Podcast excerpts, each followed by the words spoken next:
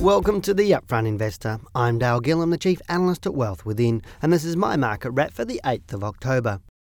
Everyone is talking about whether our dollar will reach parity with the US. And in my opinion, the Australian dollar will not only reach parity, but move to between $1.10 and $1.20 over the next 6 to 12 months.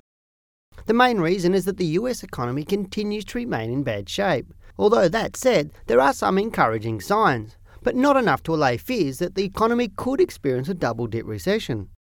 In response to this, the US Treasury continued to print money in an attempt to stimulate the economy and avoid the prospect of a further recession.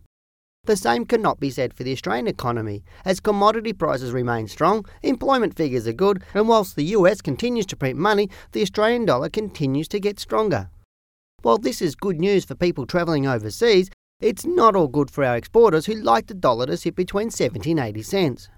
We will have to wait and see how the high Australian dollar affects our economic growth, and for mortgages, this may result in a positive outcome as an interest rate rise may not be needed.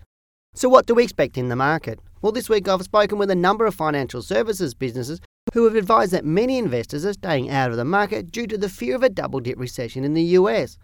However, the market is unlikely to fall simply because if everyone is out of the market believing it will fall, then the only way is up. In essence, this is what is referred to as a contrarian view, which the professionals are taking advantage of by buying in the dips when everybody else is looking the other way. After showing signs of indecision for the past two weeks and looking more like it would fall, this week the Australian share market has done the opposite and risen strongly.